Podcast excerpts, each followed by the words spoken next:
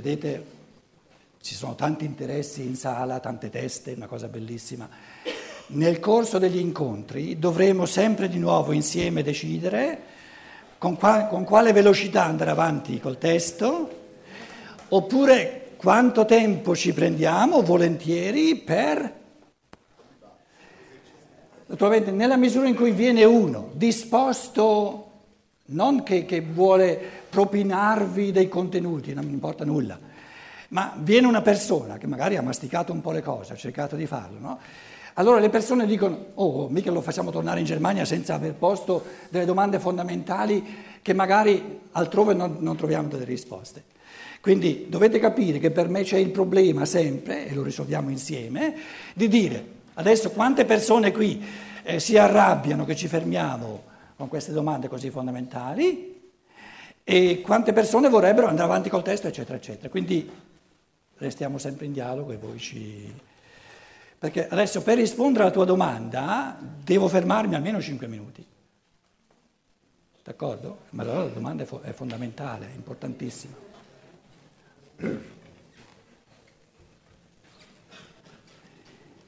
E la risposta a una domanda, non esiste una risposta per cui tu dici, ah adesso ho capito, adesso ho la risposta. Sarebbe una stasi nel cammino del pensiero che ti fa fermare il godimento è minimo. La risposta inter- che uno gode di più, risposta tra virgolette, è quella che ti fa sorgere almeno tre domande nuove. Capito? Allora, parto dal presupposto che il logos visto che il Vangelo di Giovanni lo chiama il Logos, ma anche Filone di Alessandria, eh, Aristotele già mm, insomma, eh, parlava del Logos, parto dal presupposto che se lo chiamano Logos sia logico. Quindi non, insomma, faccia le cose logicamente, se no non ha il diritto di chiamarsi logico. Ho dentro di me, ognuno di noi, la capacità di logica che dice sì, sì, questo va bene, è pensato giusto, questo... certo, siamo Pensare è l'organo del logos. Allora gli concediamo soltanto di aver fatto le cose logicamente. Se ha fatto le cose logicamente, adesso cerco un paio di colori, quando, quando l'oratore non sa più che cosa dire, fa finta di cercare i colori, così gli, gli vengono idee nuove. Allora, questi due colori qua mettiamoci un po' in verde eh, o da, da, no, l'azzurro un po' meglio. Allora, ehm, prima domanda, chi era che aveva fatto la domanda? Così c'è un minimo di interazione. Ci sei soltanto tu al mondo? No. Ci sono anche altri esseri umani? Sembrerebbe di sì. Ok. Quindi vedi che non chiedo molto io come logica di partenza, eh? in modo che siamo tutti d'accordo. Allora diciamo, non c'è, non esiste soltanto l'uomo, ma esiste l'umanità. L'umanità, quelli incarnati ora sono 7 miliardi, quelli escarnati, siccome il tempo tra eh, morte e nuova nascita è ancora più lungo, supponiamo che siano complessivamente 30 miliardi di uomini circa.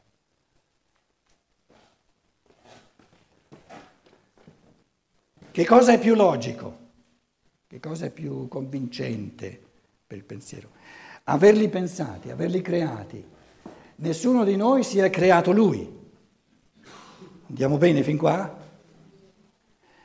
Quando, io adesso sto esprimendo pensieri fondamentali, eh, il, tuo cosa ci chiede, quando la vostra mente vi dice no, qui sbagli, non è giusto, dovete subito presentarvi, eh?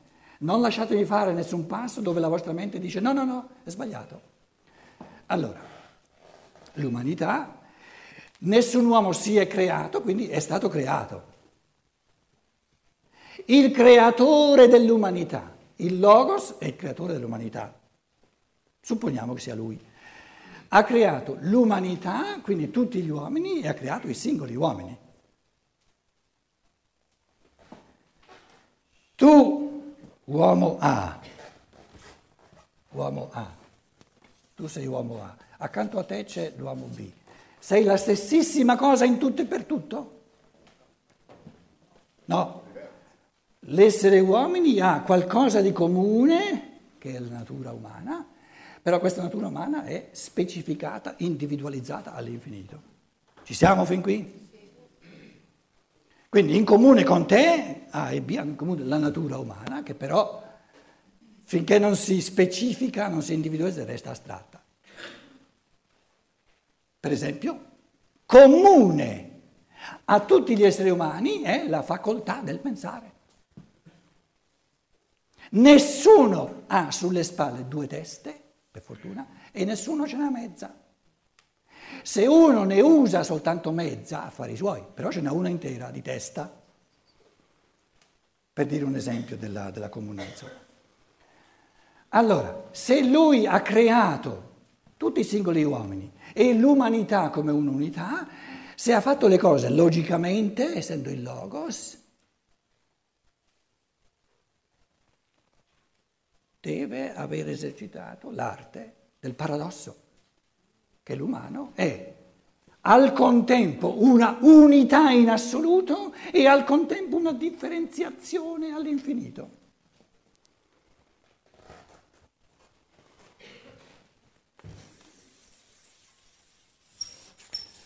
Qui l'essere umano. No?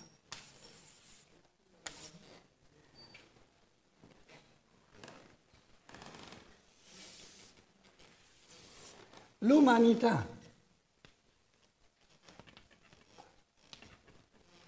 E l'umanità è un organismo vivente. Un organismo vivente. E tutti gli individui sono i membri. Ma nell'organismo, quindi da sempre, tutte le religioni, le, le, le vecchie filosofie, eccetera, no? hanno preso siccome il pensare diventa subito astratto quando pensiamo all'umanità, non abbiamo la percezione di tutta l'umanità. Allora si prende un paragone con l'organismo, l'organismo corporeo ce l'abbiamo a disposizione. La caratteristica fondamentale dell'organismo è che mette insieme due, ehm, due dimensioni che sembrano paradossalmente opposte, l'unità e la diversità. L'organismo non può vivere se non è unitario e non può vivere se non è differenziato in modo che la, la, diciamo, il cervello abbia tutt'altre funzioni che non il cuore, la milza, il, il polmone, eccetera, i reni, tutto quello che c'è.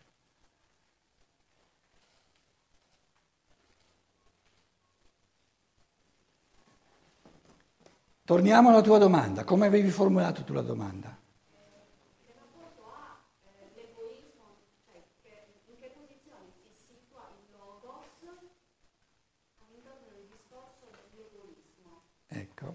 Allora,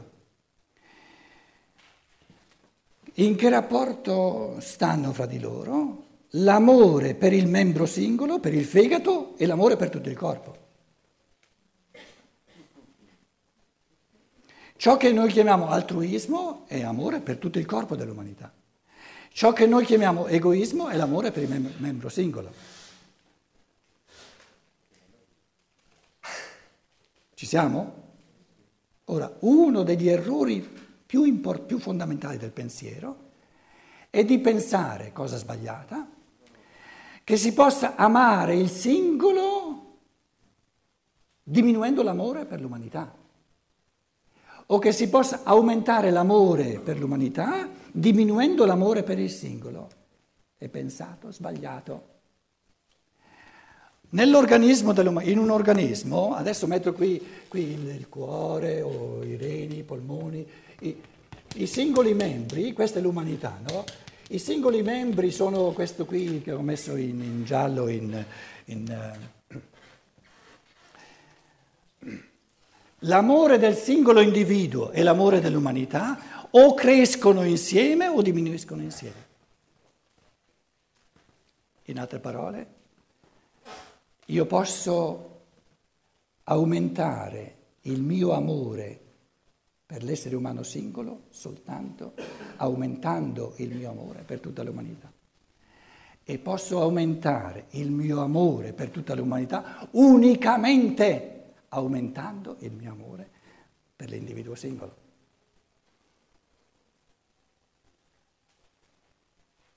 E l'errore fondamentale del pensiero è che individualità e comunanza si escludono a vicenda. Più spicco dell'individuo e meno comunanza, pensare sbagliato, più comunanza e meno. E quindi anche nell'umanità, diciamo geograficamente, il comunismo in Oriente ha sottolineato la comunità, Russia, eccetera, no? Ha sottolineato la comunità, però nella misura in cui viene fatto a scapito del favorire i talenti individuali dell'individuo, viene impoverita la comunità, non amata. Capitalismo, di nuovo, una, quindi il, il, il, il peccato originale del pensiero è l'unilateralità. E l'unilateralità è un errore di pensiero. L'Occidente, il capitalismo, ha sottolineato lo spicco dell'individuo, dei suoi talenti, a scapito della comunità e quindi toglie all'individuo la base necessaria, il contesto e quindi l'individuo si trova adesso mondi, nel mondo occidentale in, un, in, una realtà sempre più precaria che gli toglie la base per poter esprimersi come individuo.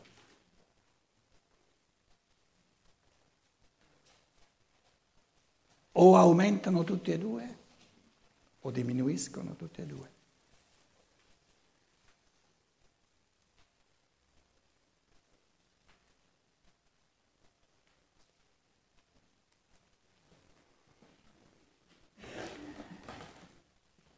L'unico modo di amare te stesso al massimo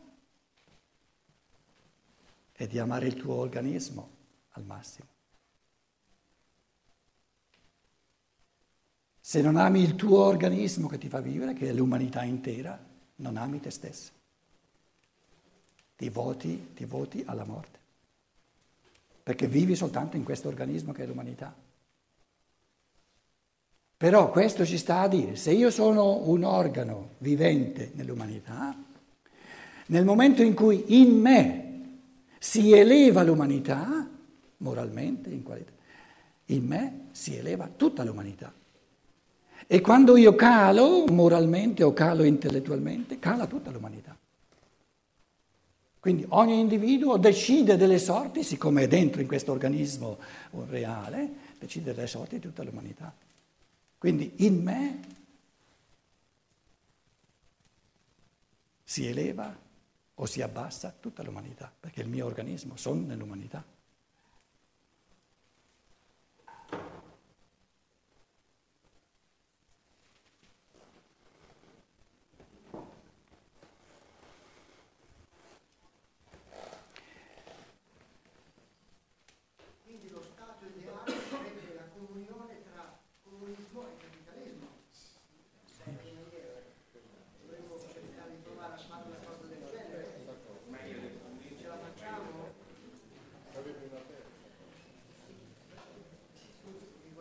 La sintesi è una cosa molto complessa, eh? non si può dire in una parola, soprattutto perché non è stata quasi per nulla esercitata. Adesso a me interessava dire, ehm, noi predichiamo da duemila anni come minimo l'altruismo. Finché l'altruismo lo predichiamo, non facciamo sorgere il godimento dell'altruismo perché lo presentiamo come un dovere. Adesso io vi chiedo, in base alle riflessioni che ho fatto, c'è un modo di godere l'altruismo al massimo? Certo, nella misura in cui io vivo l'altruismo come il massimo dell'amore di me.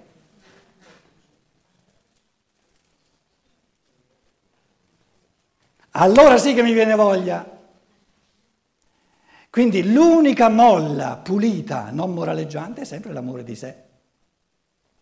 E questo va bene. E perché è pulito l'amore di sé? Perché te lo dà la mamma natura. Ama il prossimo tuo come tu ami te stesso. Se l'amore di sé viene posto a modello dell'amore per l'altro, vuol dire che è pulito, perfetto. Quindi ogni essere umano si ama in un modo perfetto. Ma non ha ancora capito le conseguenze di questo amore. Vorrebbe amarsi sempre di più e de- deve arrivare a capire che più ama gli altri, più ama se stesso. E meno ama gli altri, meno ama se stesso. Perché si piglia un sacco di botte.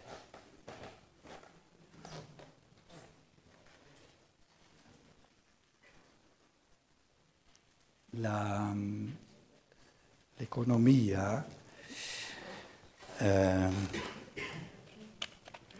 sono tre, tre sfere fondamentali del sociale. La cultura,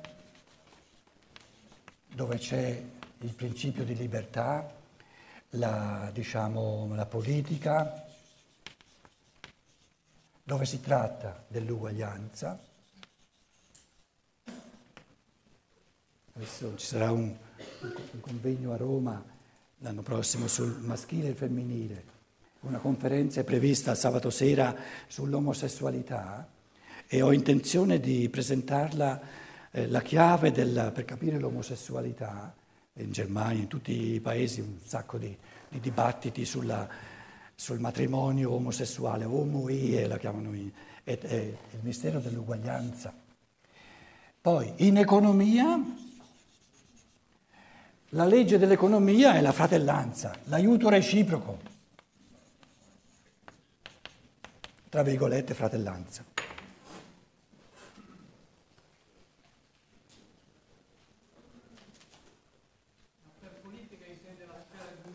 Sì. Sì. E la sfera giuridica, adesso un, un accenno soltanto, eh, deve smettere di occuparsi di leggi, cioè di, di, di ingiunzioni, di, e, e attenersi in un modo assoluto, pulito, a proibizioni. La sfera giuridica, la sfera politica ha soltanto il diritto di sancire quali azioni sono proibite e basta. E vanno proibite soltanto quelle azioni che per natura ledono la libertà. Tutto il resto è permesso.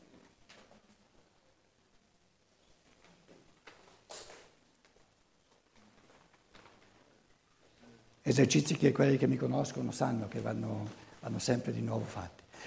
L'economia, io adesso volevo dire soltanto questo, che, che l'umanità sia veramente un, un organismo vivente unico, unificato, per ora ce lo dimostra soltanto l'economia. Da un bel po' di tempo abbiamo un'economia mondiale non più economie.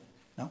Ora, l'economia, la globalizzazione se volete, ci sta dimostrando dal lato concreto della, della produzione, del consumo, del commercio e quindi della, della distribuzione dei beni, che l'umanità è una unità in assoluto.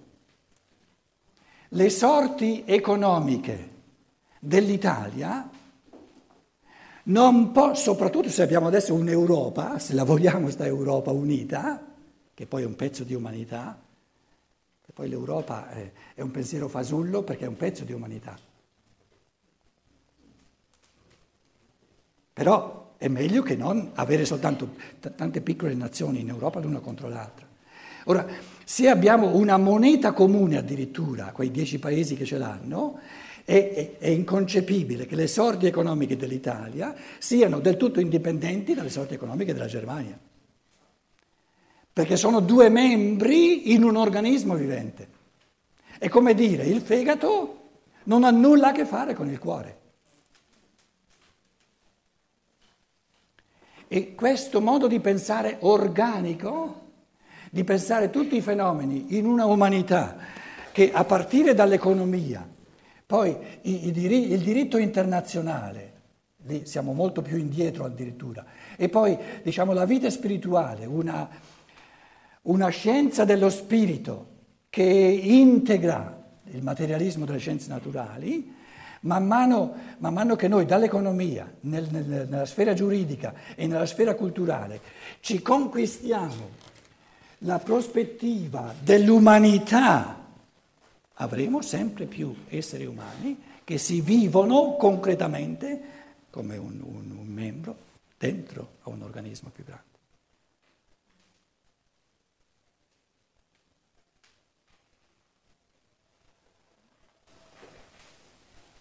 Pensiamo a una massa di gente che dice me ne frega nulla degli altri, ognuno faccia, faccia i cavoli suoi.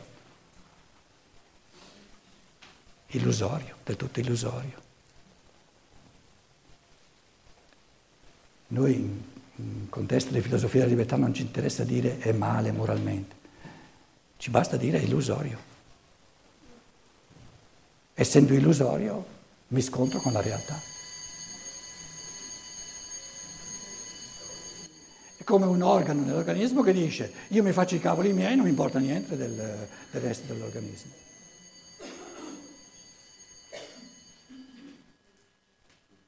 Veloce. Forte. Dico, ma tutto questo discorso eh, ci siamo scordati che l'individualismo è etico. Com'è? Ci siamo scordati che l'individualismo è etico perché andiamo a toccare i massimi sistemi, capitalismo, comunismo, eccetera, anche gli aspetti sociali, però l'individuo, diciamo, è l'atomo, l'individuo etico dell'umanità. Perché a porsi infiniti problemi e analizzare i sconforti si perde